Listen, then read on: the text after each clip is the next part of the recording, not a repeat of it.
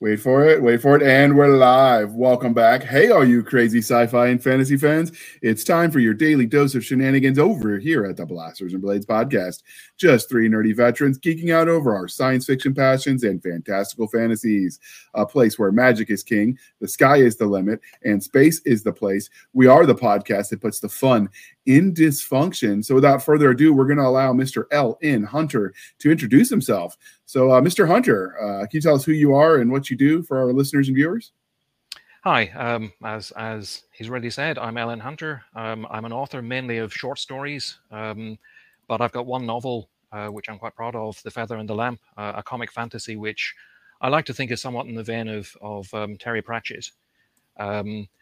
During daylight hours, I'm a software engineer, but it's much more fun writing in the evenings and weekends. Apart from that, I'm a fairly boring person. Wait, software engineer, are you designing AI to take over and create Skynet? Using it, but not designing it. Trying to make it something that people can work with rather than work against. There's been quite a lot of success in using AI with humans, particularly in things like medical scanning. I think that's something to look at rather than, as people see it, competition for human talent. Okay, so you're not creating Skynet yet. Would you tell us if you are? Not yet. Not deliberately. Who knows what might happen by that? Okay, that's fair. All right, and because this is the Blasters and Blades Podcast, first I have to tell you how I found them, dear listener, dear viewer. Is we got the introduction from ye old hillbilly of Three Ravens Publishing, and when the Viking with the beard says do this, you just kind of do it because he gives you mead, and who says no to good mead? So. I could be bribed, people. That's what I'm telling you. Good meat, and I'll be bribed. And with that out of the way, the religion question, sir. Are you ready? Do you need a deep breath, cup of coffee, mug of tea? Okay. Star Wars, Star Trek, or Firefly? Well, I think the first thing I've got to say is that although I'm not a fan of the Big Bang Theory, it did have one line that really resonated. There is one episode. I can't remember what argument's going on, but Penny stage whispers to someone, "You know the big secret, Star Wars and Star Trek, they're the same thing." I really like that. I came across Star Wars first, so I think I'm probably more of a Star Wars fan than Star Trek, but then the prequels came, and that maybe changed the balance. Firefly, I was a very late comer to. I actually watched a few episodes maybe a couple of months ago. That was my first contact with it. It's kind of fun. But as some people have said, it's awfully white for a universe where the universal language is Chinese. But as Penny said, they're all kind of the same thing. There, I've managed to offend all three populations. Okay, I mean, if you're going to go big, you know, if you're going to go out, go big, I guess. Okay, I could. Yeah, I think they did the Chinese language for the cursing just so they can get around, you know. Yes, that was inventive. I like that. And instead of going the whole Battlestar, excuse me, the Battlestar Galactica of was it fracking and yes, which sounds kind of strange given that fracking is a thing. Yeah, and I think, I mean, F word isn't the only cuss word out there, so if you're going to make up cuss words, you need more than just one. Yes. I mean, there are plenty of others, and they only made the one. It's like it was low effort on the fake cussery, I guess. I'm quite a fan of the Judge Dredd comics, and I like the nonsense they've got in there. It's the grok for God, or grudge, rather, by grud, and other random pseudo-swear words. It's all quite silly. Yeah, I think this is an interesting discussion about adding swear words to fiction that they did over at the Writers Dojo.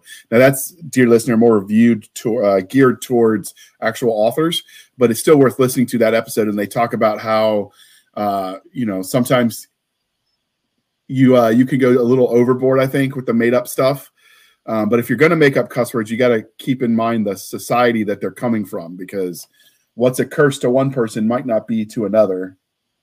Society. So it's definitely an interesting thing, and I think the writers at BSG, for all I love that series, could have done better on that one.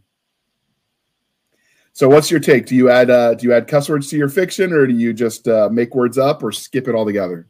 I've done both. A lot of my writing is comic, and there I tend to not use any explicit swearing, but make up some ridiculous insults like malodorous son of a camel. Other times I'm going for shock value, and I'll drop in a few bombs. But yeah, it depends on the story and the audience. Okay, that makes sense.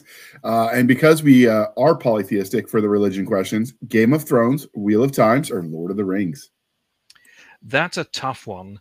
I used to like epic fantasy. I would gobble up a Thomas Covenant or something over a week, but I've kind of gone off that, so I would have to say none of the above.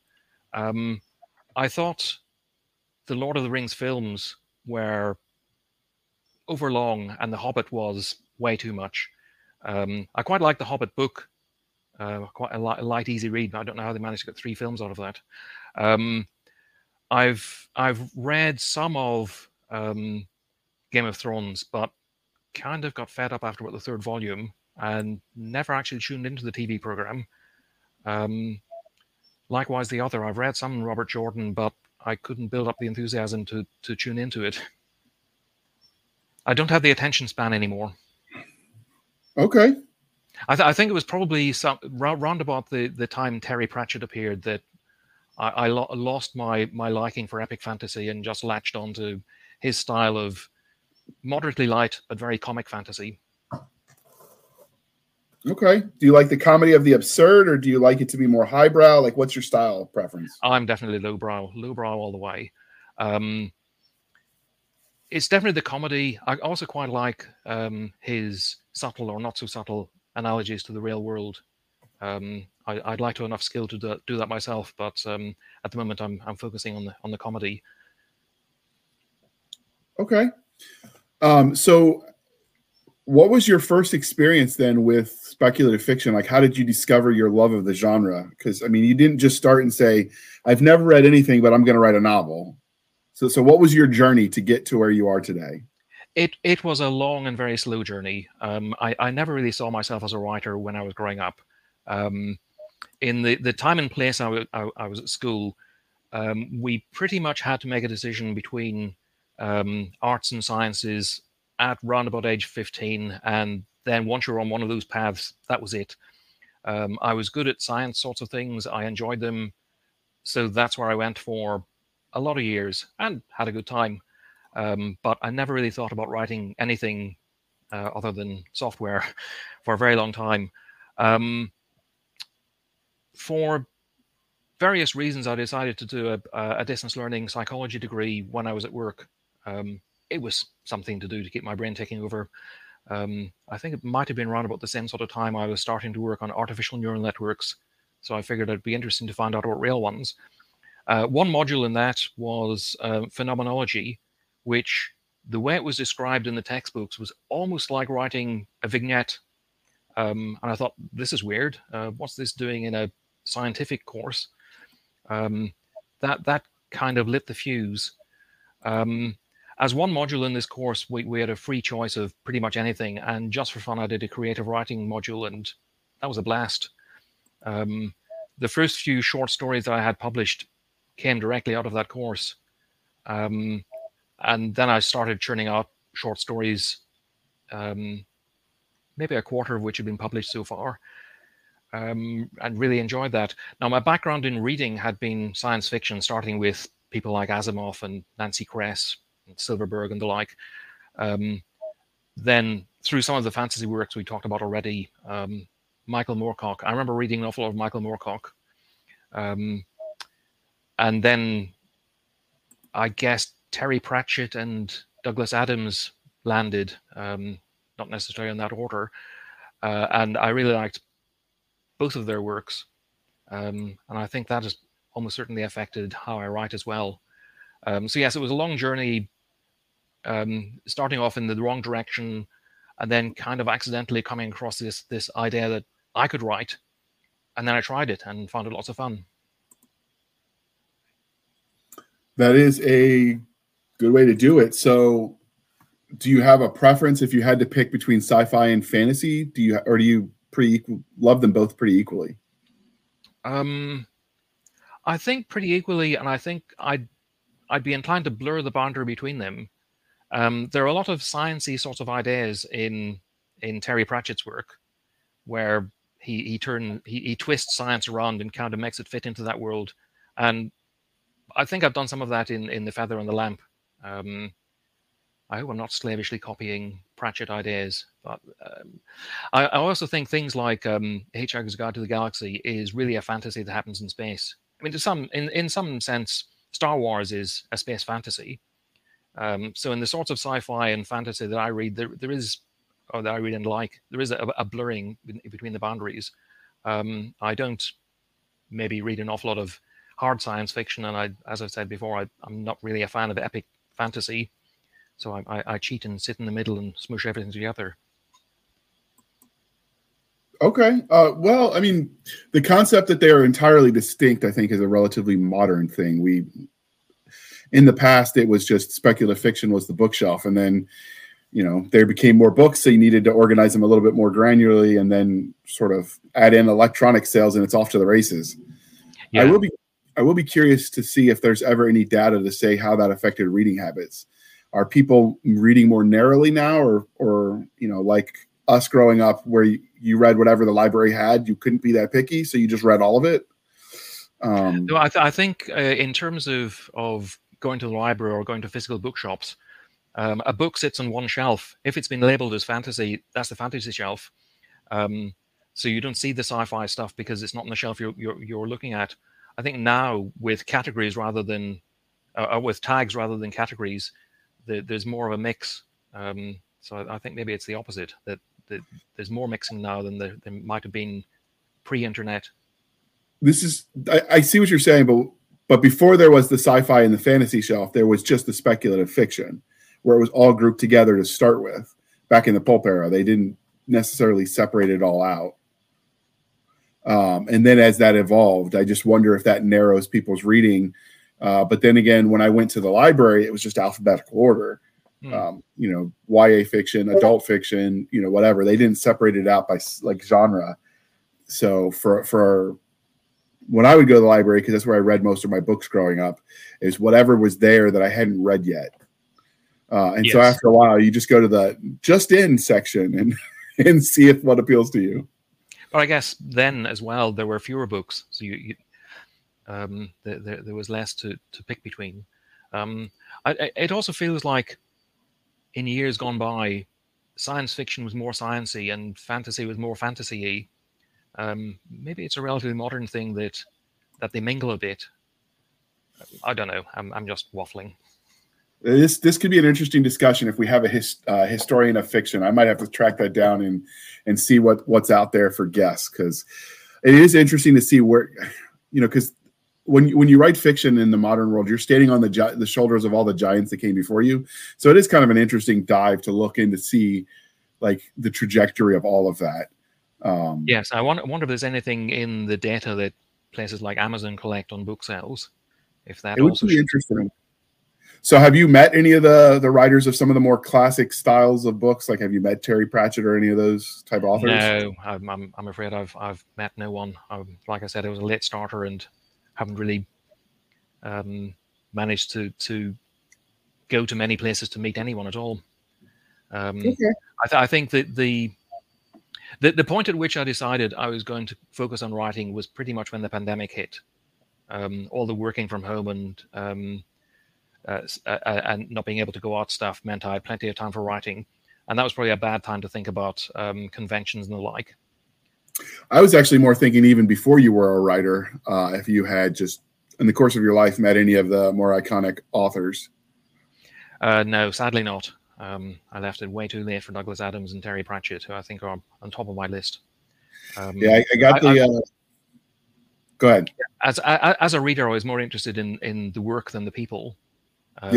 It's only, I guess, recently I've thought that much about who authors really are. Yeah, I had the privilege of meeting Pat Conroy. He came to speak to my college English class, and then same with Robert Jordan. who was a really nice guy. Met him, I guess, when I was in college in 2003. So it's definitely interesting. I don't think I've met anyone else, although, you know, I've talked to them through the podcast. I don't know if that counts with some of the bigger names. It's still more than I've done. Actually, well, a funny little story. When my daughter was reading the Alex Rider books, the author whose name I've gone blank on at the moment came to visit the school, except only the year above her, so she wasn't allowed to go and talk to her favorite author at the time. Oh, that's just rude. Mm. I might have had some words to say too if I was her. Did she come out all right, or was she emotionally scarred forever? I think she survived, and she read everything else he'd ever written. Perfect. It wasn't too bad. So was there any one thing that inspired you to start writing other than just, you know, I'm stuck at home with the pandemic and I want to do things? It was that creative writing course that I mentioned, which I'd finished shortly before the pandemic hit. This might sound weird, but one of the things that came from was just a permission to write. I'd never really thought about doing writing myself, but one of the messages in the course was just do it. There's nothing stopping you. And then I tried it and it was fun. And that trivial trigger was enough to start things.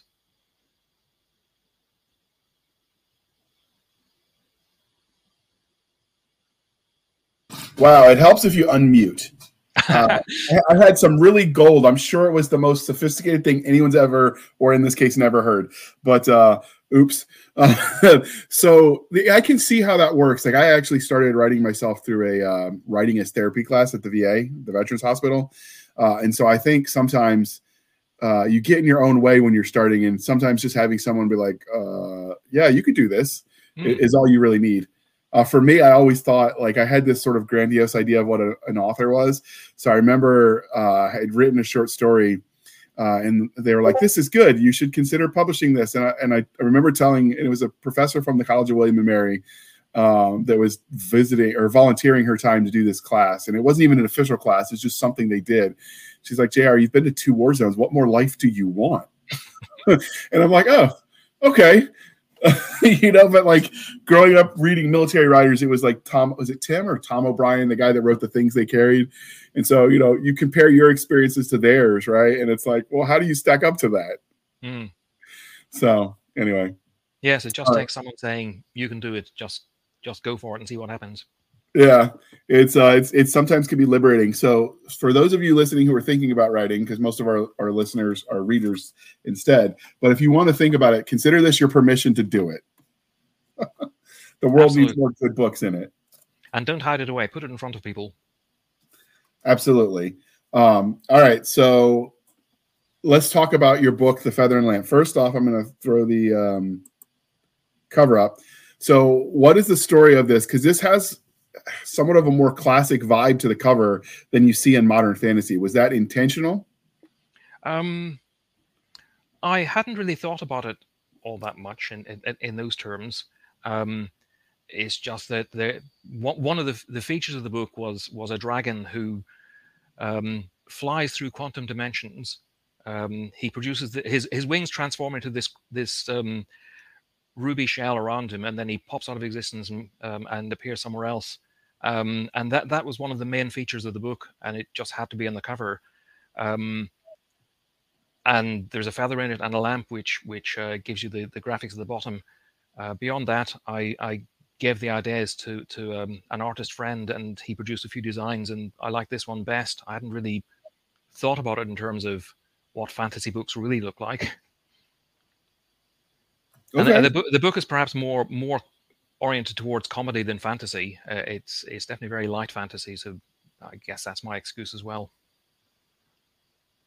Well, I really do like it. It's nice. Here, let me show, dear listener, if you're watching this at home, so you can see this dragon sort of encased in it looks like it could be a amber or a jewel or a ruby of some sort, which also, you know, kind of appears as the sun. The text on the top for his typeface is very typewriter-esque, which I really, really like. And then the watercolor painting vibe with the boat on the water and the mountains in the background I really like. And then if you zoom in, because you got high def, you can see the layers that they did on the art, which is kind of neat. It gives some dimensionality to, and if that's not a word it should be, Oxford Dictionary on that. But it gives them some depth to the water. It gives a sensation of motion. And then, you know, the actual novel text writing doesn't look that different than some of what I've seen when I worked in the archives transcribing newspapers from the 1700s. And of course, the lamp that sets the tone. A lot of my software development experience has been working with a lot of talented designers. I got an appreciation for the thinking that goes behind producing something attractive. If you look at a bit of software UI, you can tell if it's been designed by an engineer or by a designer. There's skill in making something attractive. So I kind of let him loose on this, and he's done a really good job. I mean, I wouldn't have thought of the difficulty of selecting the best fonts for it, but he's managed to do that. And that's the other thing people don't realize is some fonts are actually trademarked. And so everyone's just like, oh, I'll just use this font because it looks good. Better make sure you have permission. I never would have considered that until I started publishing. I'm like, wait a minute, there are trademarked fonts? I just thought they were all free. Yes. Because you know, when you're just doing your school papers, no one cares. And it's just whatever's loaded into the system, you know? Yep, absolutely. Yep. All right. So do you have a preferred font since we're talking fonts? Let's be really nerdy here. In terms of producing manuscripts, I'm really boring, and it's Times New Roman. That's maybe not the best font for writing and reading, but it was the one that was a standard in the creative writing course that I mentioned. So I kind of got used to it. People say that reading stuff on screen, a sans-serif font is better, but I've just got used to Times New Roman. When it comes to final layout, I leave the choice of font to people more talented and more experienced than me. Yeah, I'm a Times New Roman or bust. I used to do Times New Roman 12 because that was a standard all through schooling, and my writing training came from the academic side because I was a history major. But now that I'm getting older, it's Times New Roman 14 or bust. Why not 12-point and zoom in a bit further? I do both. I do the 14 and zoom in. But part of that's double space, of course. I've gotten used to doing the single space now, although it took years. I mean, I started writing in 2015 for the novel that published in 2016, and so it's taken years of writing to get used to that one space instead of two. And if I don't think, like if I'm having a bad brain day, sometimes I still do two without thinking about it, just because years of muscle memory. Yes. So it's one of those things where it's just like whatever the training was. But the one that gives me the most is people that use like Comic Sans or Arial. I'm like, no, that's impossible to read. Stop. Arial is not too bad on a decent display. I don't fully understand everyone's objection to Comic Sans. It's quite a fun little font. It's not that difficult to read in small bursts. I don't think I'd like an entire novel in it, but I don't think it deserves all the abuse that it gets. I just can't stand it, but I'm coming at it with the head injury that, I've got to make some allowances for. So who knew getting blown up 37 times was bad for your health? Strange that. Weird. That wasn't on the recruiting poster either. I don't know why they forgot that part. So I've only written one bit of vaguely military fiction, and in that one, the hero does get blown up an awful lot. It doesn't feel good, but, not dying is kind of cool. So there's that. Now, when they get blown up in the fiction that you did write where it was there, was it magical explosions or was it, more modern sci-fi world?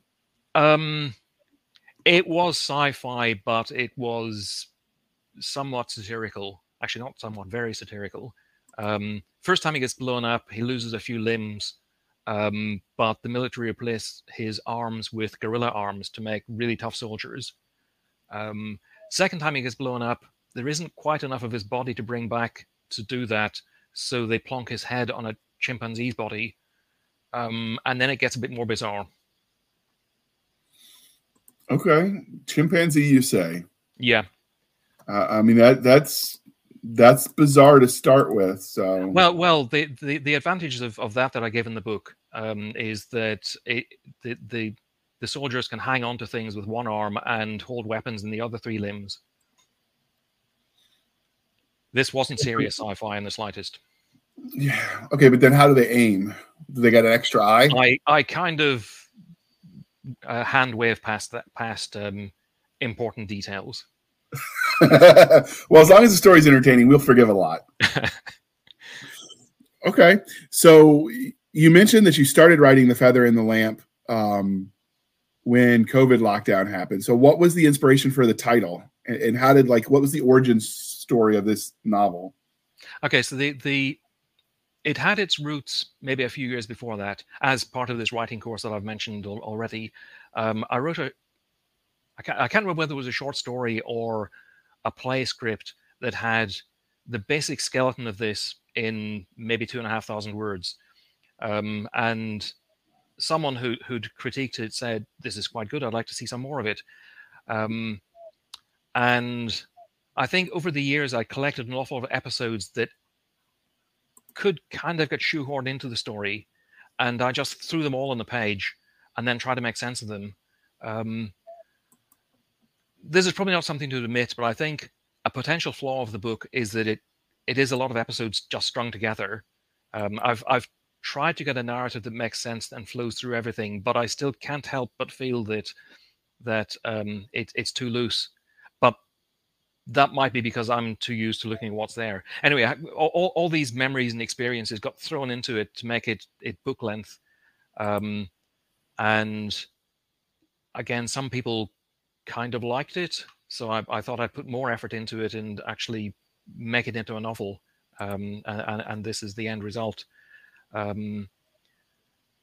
think I just saw an awful lot of nonsense that was going on in the world and decided to roll some of the ideas into this, and the result is this novel about someone who gets catapulted through a ridiculous set of adventures. Okay. Before we dive too much deeper, we're going to pause for a moment while we shamelessly show for the man, and then we'll dive more deeply into the waters that are The Feather and the Lamp. Do you like your science fiction with a little bit of naughty and a good helping of comedy? Then pick up your copy of fLUX Runners by William Joseph Roberts and join the crew of the Betty in their adventure into the dark unknown. fLUX Runners is available through Three Ravens Publishing on Amazon in ebook, paperback, hardback, and on Audible, narrated by Brian Stansberry.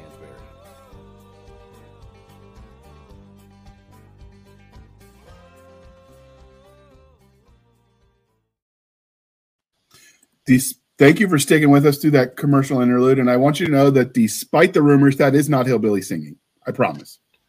And you're glad. You should be glad that we didn't let him sing. Isn't Three Ravens your publisher as well? Yes. Okay, I thought so. All right, so you mentioned that the writing course is sort of where the outline came from, but I mean, that's a when answer, not a how did you come up with the idea that became, like, where did the actual idea come from? Do you remember? That's a very good question. I've no idea where it came from. I've heard this vague notion that story ideas are like cosmic rays that just pass through the universe and lodge in someone's brain. That's as good an explanation as I can come up with. Okay. So is this a standalone novel? Do you expect there to be more in this world? I'm currently working on a sequel.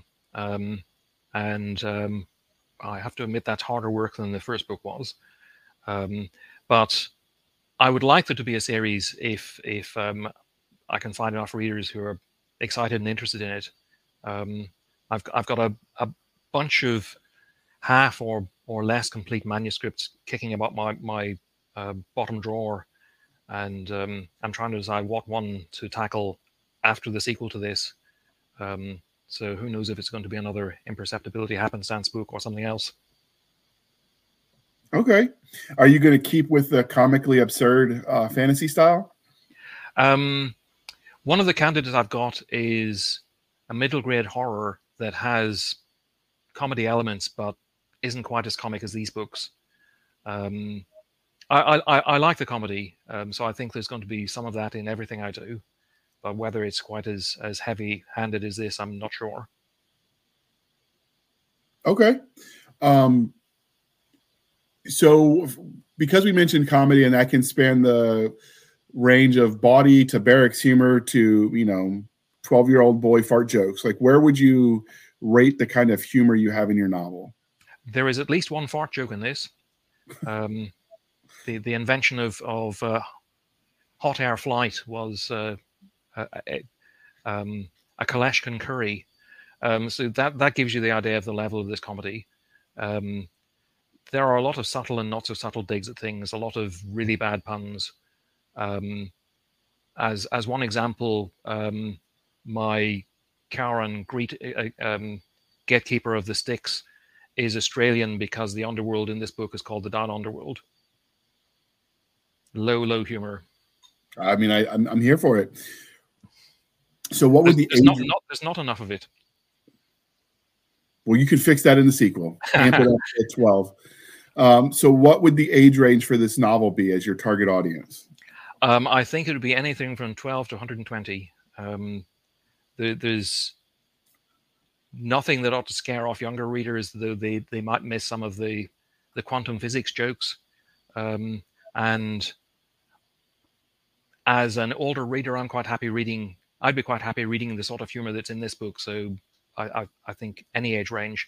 It's positioned as YA because that's kind of the age of the book's hero, but to me it doesn't feel like a YA book, because YA books seem to have romance and vampires and dragons, and yeah, okay, this has a dragon, but there's not much of any of the others in it.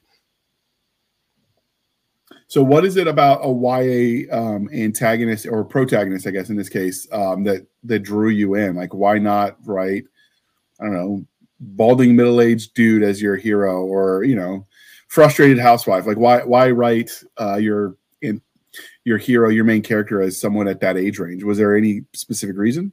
I wanted someone fairly naive, sort of coming out into the world. It could have been an older person. Are you familiar with the Hitchhiker's Guide to the Galaxy? I am. So Arthur Dent is a naive, oldish dude who gets caught up in lots of weird things. The hero of this book could have been an Arthur Dent. I'm not quite sure why I chose to make her a late teens girl, but that just sort of happened.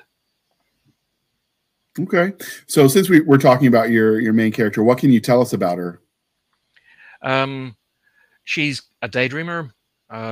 She's very into books, knows a lot of stuff. Not really very aware of how the real world works.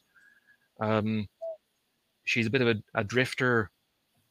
Lets things carry her along until she finally realizes that she ought to do something. She ought to take some control to be able to survive and to help others. So she does develop as the story progresses from a naive daydreamer to someone who can take care of things, though she still has quite a lot of self-doubt. Okay, that's fair. Do you have any secondary characters that really stick out for you? I mentioned Karen, the Australian god of the underworld. She, and yes, she is a she, is quite important. There's the dragon called Shanks, who's very verbose. He's kind of an alien presence and doesn't understand humans. That's mainly because most of the time he comes across them, they're either running towards him with spears and swords, or running away from him screaming.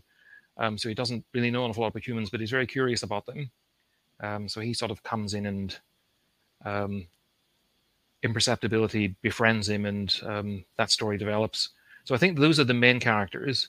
There is someone who briefly appears as a potential love interest, but that deliberately kind of fizzles out as a sort of anti-YA message, where there always seems to be some sort of romance. And I think those are probably the major character of the book. Oh, and of course the genie who she's tricked into owning, who spends most of the book trying to kill her. Okay, so for your genie, did you go full, you know, evil original D&D style? Did you go more Aladdin and the Lamp from Disney? Like what was the inspiration for your genie? He's a cross between Robin Williams and Peter Serafinovich.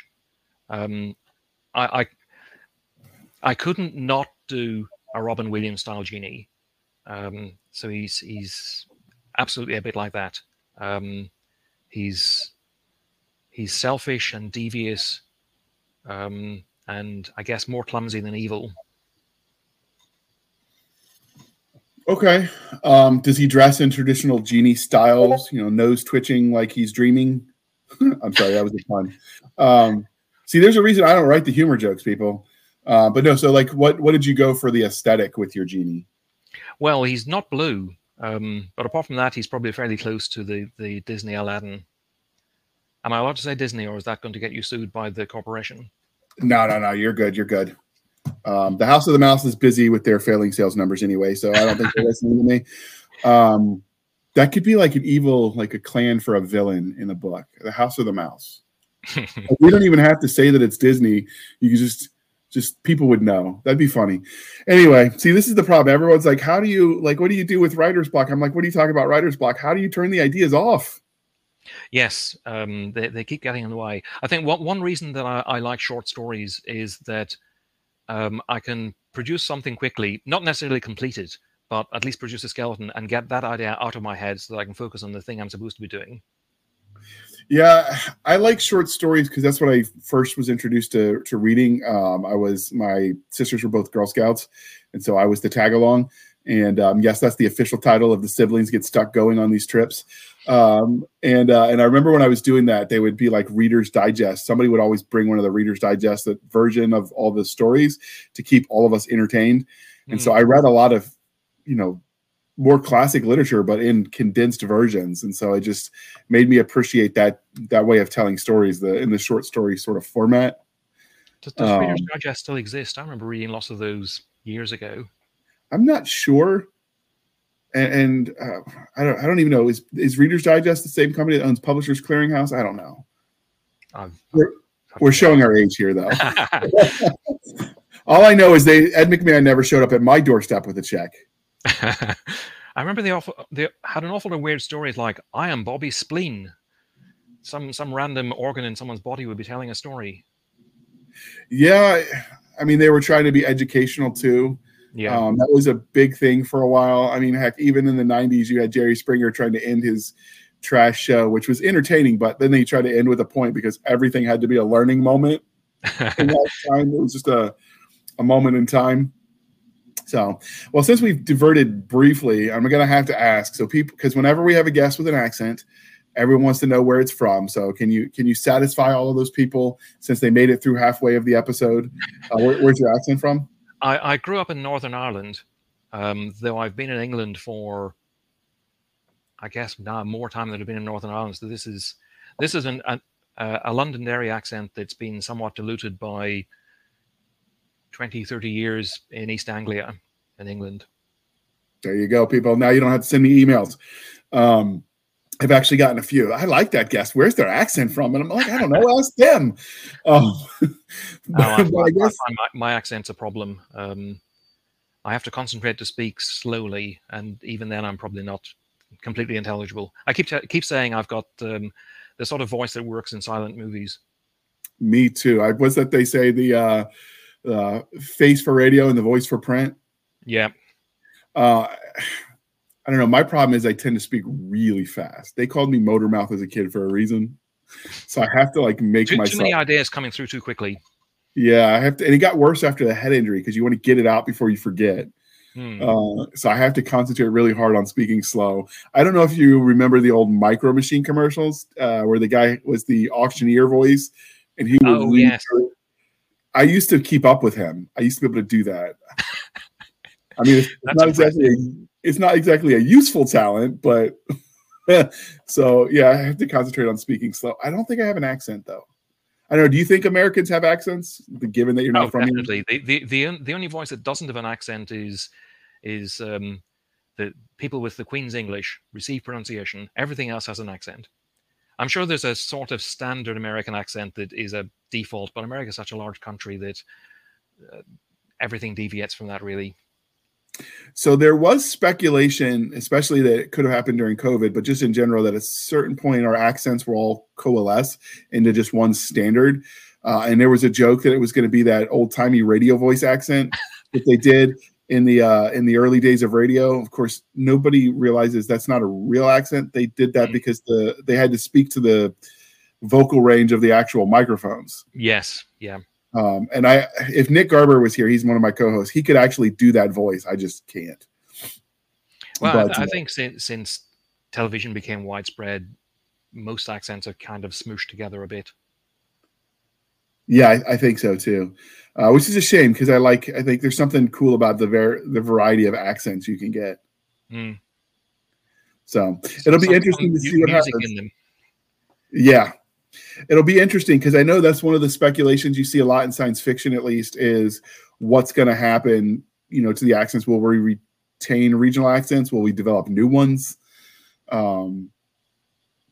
Well, it's going to keep evolving and changing. I think that's the only thing that we can say. I think as long as the world is divided up into separate tribes, there are still going to be separate languages and accents. I think so. I think the only limitation is the vocal range of the average human voice. Mm. Because obviously you can't beat biology when it comes to that. But all right, so back to The Feather and the Lamp. I always, when I heard the accents, I should have asked in the beginning, and I was thinking like, oh man, I was kicking myself for that because I know I was going to get the messages. But okay, so you've got the main character. I don't know if you told us her name though. Imperceptibility happenstance. I've no idea where that came from either. I do play with names quite a lot in this book. There's a kind of drawn accountant sort of guy who's called Mr. Nameless. There are a few people in the book who make jokes about imperceptibility's name because it's so complicated to say. So yes, I like silly names and making fun of them. So do you have a nickname that she goes by, or does everyone call her Itty? What's that? Itty. ITTY. Okay. Which is much more easy. Okay. Your narrator is going to hate you. I'm just telling you. Is this coming out in audiobook? I know Three Ravens. It already is. Okay. Did you get hate mail from him or her? From her. No, though there were a few places in the book where I changed the wording slightly to make it easier for her. But imperceptibility's name stuck. Okay. I have been known to insert random names just to see if they could get through like the publishing house. And then make the narrator have to say it. I actually had my first narrator call me, and he's like, no, JR, we're not doing this. Change it. I'm like, okay, I'm surprised it made it that far, but okay, I'll change it. Apparently there was some word or phrase that Stephen Fry couldn't pronounce from the Harry Potter books, and J.K. Rowling made sure that she put that phrase in every single one of them that he narrated. Oh, that's just mean. Although I get it. I do that kind of stuff too, but I never know who the narrator is going to be. Mm. So I'm just curious to see what makes it through. Like I had some of the authors that I've met since I started writing are from Sri Lanka. And I know because I've had trouble pronouncing their names, I gave them a nickname because, you know, between being hard of hearing with the tinnitus and then everything, I was like, oh, I'm just going to see what the narrator can do.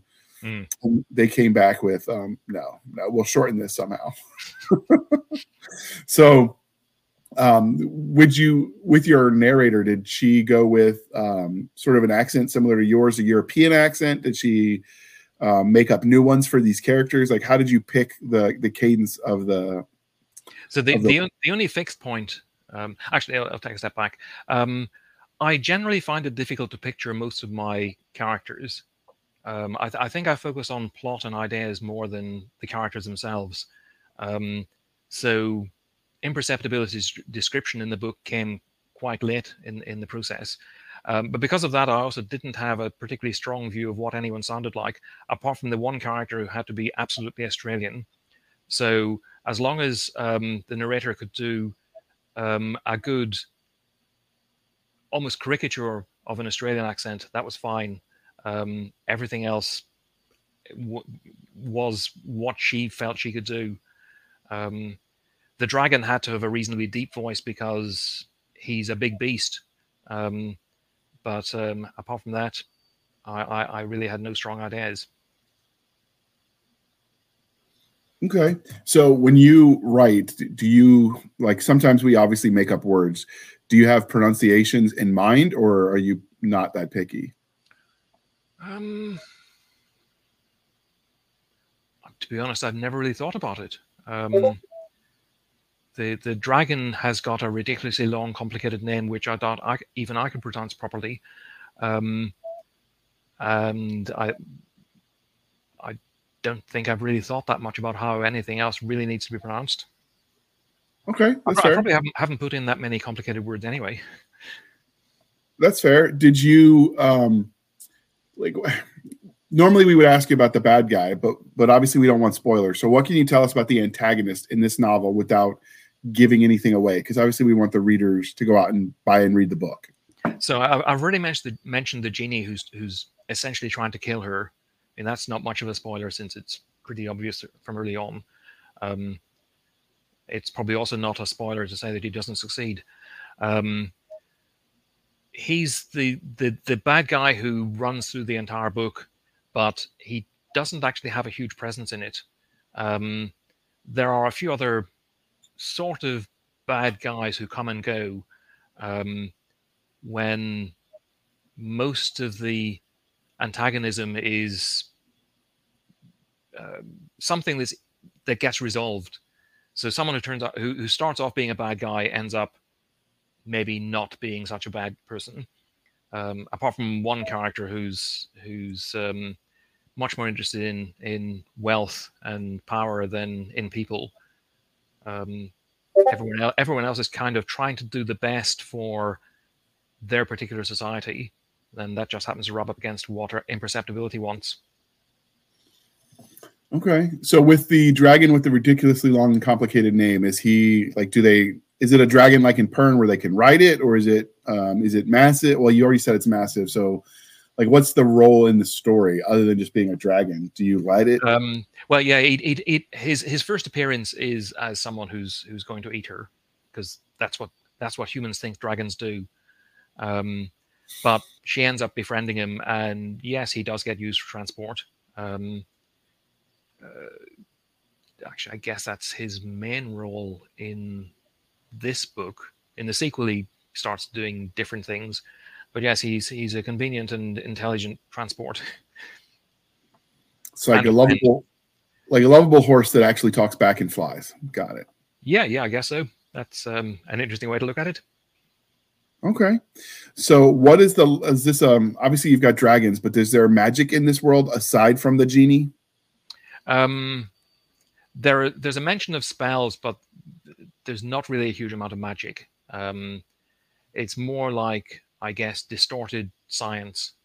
The dragon's magic is traveling through the quantum domain, which is kind of inspired by quantum physics ideas, but obviously not realistic in the slightest. I think in this book, there are a few, I guess, translations between domains which are kind of magic-ish. I'm sorry for being very vague and hand-wavy, but I don't want to give spoilers. Oh, that's absolutely okay. There's not really very much in the way of conventional spells at all, just the genies. Okay. So what level of technology is in this world? Obviously, there's an age of sail ship. Do they got gunpowder and guns? Is it like steampunk vibe? Pure medieval fantasy? It's sort of medieval with anachronistic bits of technology. So there is balloon flight, and the company who make these airships are starting to work on fixed wing aircraft. There's the start of gunpowder and weapons based on that. But it's all fairly low-level, fairly primitive medieval sort of stuff besides that. Okay. So have you put a lot of thought into how that technology will change if they developed gunpowder and flight in that respect? Well, in the sequel, they end up going to the moon, which involves aspects of both of those. So I'm kind of pushing and stretching at the ideas to see how they fit into this world, and pushing them into the ridiculous. Okay. Well, that's the great thing about hand-wavy. I mean, magic is it can be the forgiver of all things if you sell it right. Yes, as long as you can produce some sort of logic that, while not plausible, follows a sequence. Yeah, yeah. So is this world mostly water, or is it mostly land? Like, what is the role of the sea in this story? Because it is on the cover. Yeah, so there are several domains that imperceptibility goes through. She does spend some time on a ship, and that just had a nice aesthetic for the cover. She also spends some time in dark underground tunnels. That's kind of difficult to make a nice picture out of. Yeah. She comes from a desert city, but doesn't actually spend much time there.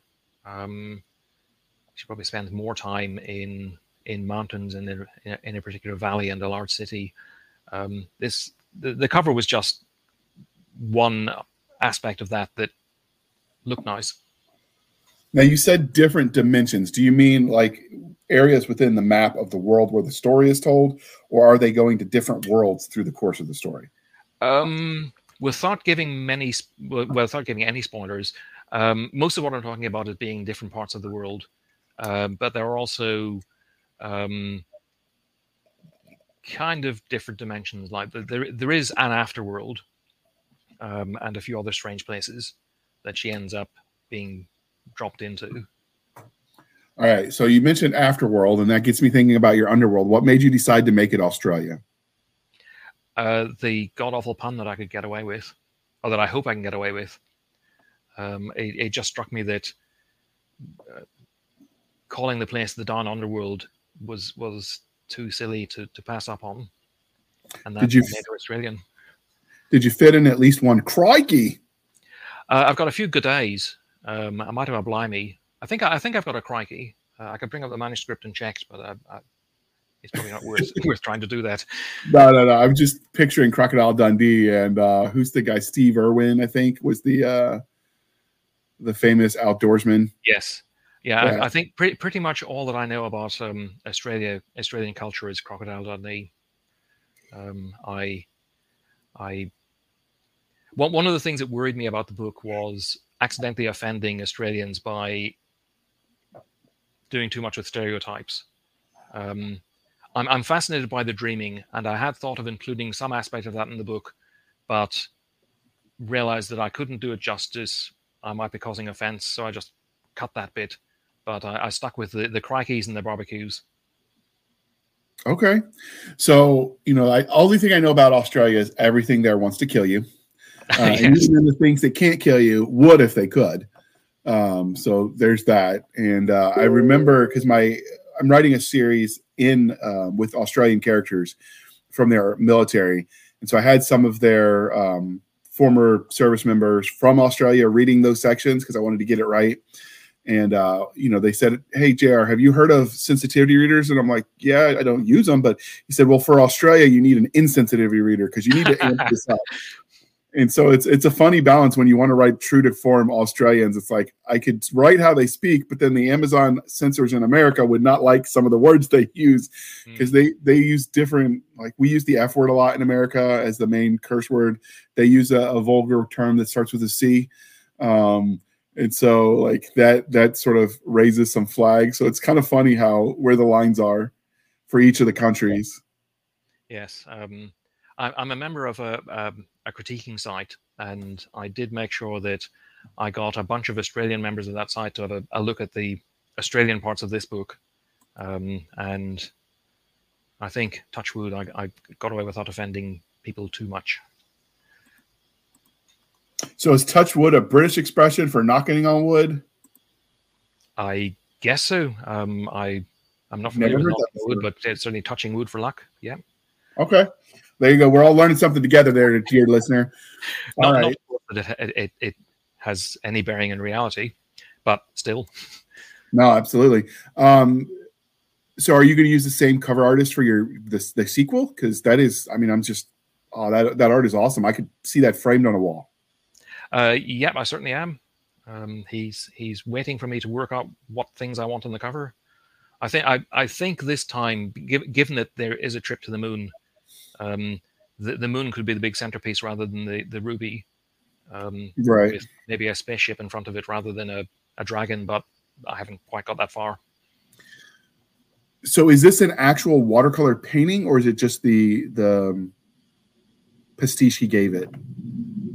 This is all digital work. Oh, it definitely looks like it's a watercolor. Mm, yes, like I said earlier, he's talented. He's done a really good job with this. Normally, I don't gush as much over covers because when you're colorblind, you just don't see the things the way the rest of the world does. But this one works for me, so well done. Even, like I said, those layers of texture that made it look like the water was moving. Mm. Yes, I did contemplate asking him to produce some sort of movie file or GIF which had the waves moving, but haven't got around to that yet. Okay. That's a nice looking cover. I would frame that and put that on your wall if I was using it.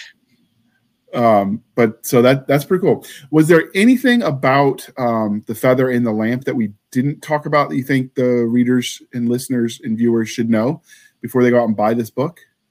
No, I think they should all rush out and buy it immediately and give me nicer reviews on that website that begins with A. It is a light comedy. It should be a quick read. I hope people find it as funny as I did, which maybe is a strange thing to say, but I write first for me. It's the sort of book I would like to read, and I hope others like to read it too. Okay. Now, is this, I know Three Ravens is in the process of going wide. Is this book wide, or is it Amazon exclusive? It's wide. It's definitely not exclusive. Okay. All right, so this is the part of the interview, dear listener, dear viewer, where I remind you to please be kind and speak your mind on the reviewing platforms. Your reviews help the right readers find the right book, so do your part. And as someone who has his debut novel, those reviews are especially important because they help raise in the algorithms, which helps get visibility, which helps drive traffic and all the things that computers do in the background. I don't worry about computers. I just do the hand wavy them. But the reviews really do help, you know. And if you can't leave a review, tell a friend, tell a dozen friends, do your part and spread the word. And if you don't have a dozen friends, start a website and write a review there. I mean, I'm assuming everyone's got a dozen friends, but I don't know. I don't know. Like, I do online friends count? Because sometimes I feel like we don't leave our houses anymore. Yes, it's become very easy to do that, hasn't it? It has. So. With the sequel, do you have an estimated, like, I think I'll be done around this time kind of schedule for it, or are you just sussing it out? Because obviously you don't want to wait 7 years. Definitely not. I've got a vague aim of end of this year to make it pretty much the anniversary of this first book. Whether I hit that or not is a different matter. I'm in the second draft stage at the moment, though there's a few fairly fundamental things that need to be sorted out. So maybe, fingers crossed, knocking on wood again, end of the year. Okay. Okay, that's actually pretty reasonable. What length are these stories? Because YA sometimes is shorter. Yeah, The Feather and the Lamp is something like 75,000 words. And I'm aiming at similar for the sequel. Okay. Now, do you feel like this world has enough room that if the sequel sells, you could do I would say trequel, but that's not really a word, turn it into a trilogy? I think beyond the second book, it might even become a series. The way I'm currently thinking of the ending of the second book is leaving it fairly open to travel much further than a single book would lead. I'm kind of looking at each book in the series as being standalone-ish, though it helps if you've read the ones before. Okay. So episodic more than sequential? Yes, I think so. And the characters from the earlier books appear in the sequels. So you'd kind of miss out on where they met if you skip the earlier books, but my aim is that that's pretty much all. Okay. Would you live in this world if you could? Ooh, that's a good question. I think I'd miss Netflix and the like too much. Okay. If you could bring anything from that world into your world for your daily experiencing, would you have a pet dragon? Would you take some of the magic? What would you do? I'd absolutely have dragons. I'd absolutely have these quantum dragons popping up everywhere. Now, when you say quantum dragons, and you've talked about that briefly earlier, are they actually going through alternate space, or is that just a name? The Handwavium says that they live in the higher dimensions of our universe. So, you know, string theory claims there are, I don't know, 11 dimensions, something like that. They spend most of the time in those higher dimensions, which is why we don't see them. And they just occasionally pop into the lower dimensions to interact with humans. So that's kind of how they get about. They just pop into these higher dimensions, do weird probability smoothing things, and pop up somewhere else. Okay, there you go. That is definitely interesting. Love the cover. We appreciate you coming on. And if someone wanted to know more and they wanted to stalk you, I mean, follow you on the interwebs, how would they go about doing that? So I've got a Facebook page. That's pretty much my only social network presence. I've got a Linktree page which lists everywhere you can find me and all of the books I've appeared in. I've got short stories in a bunch of anthologies and other places, as well as the novel, of course.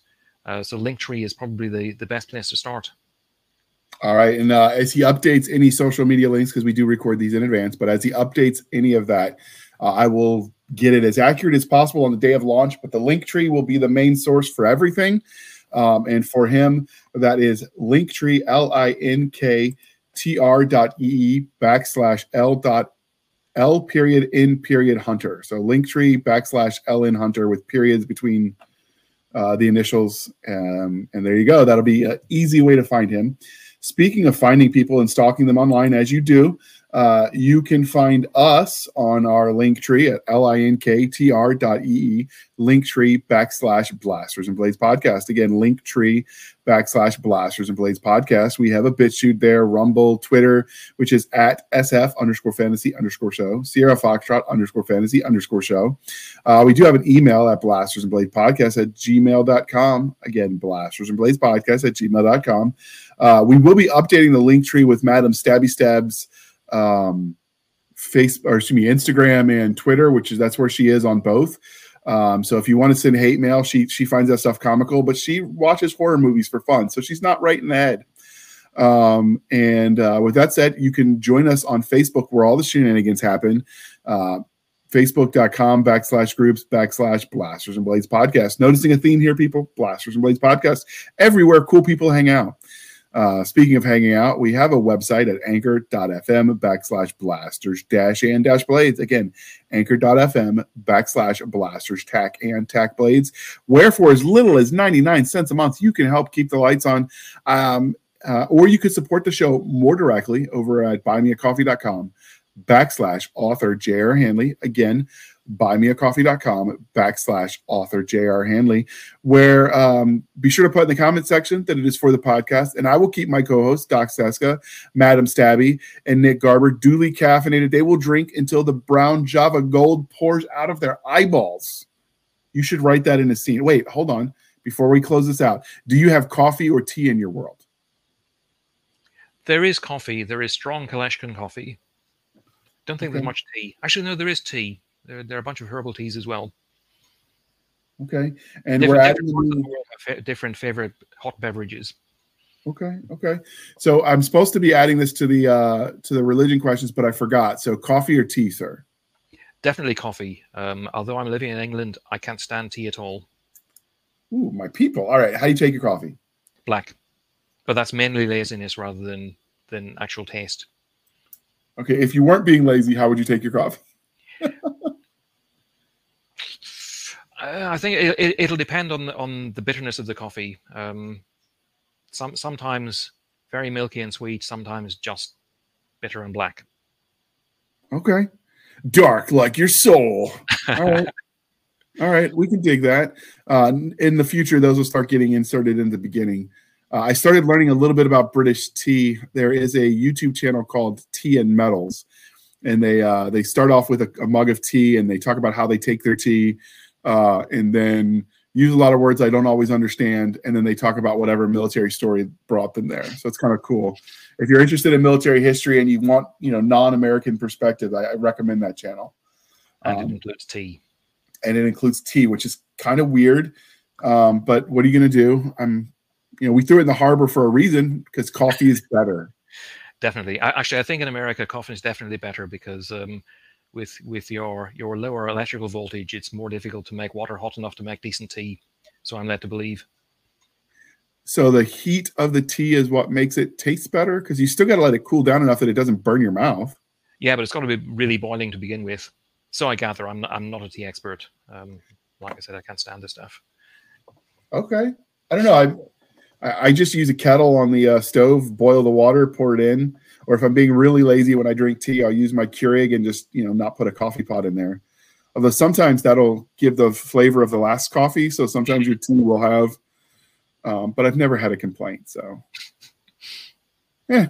Anyway, all right. Thank you for spending some of your precious time with us. For the absentee Nick Garber and Doc Seska, I am J.R. Handley, and this was the Blasters and Blades podcast.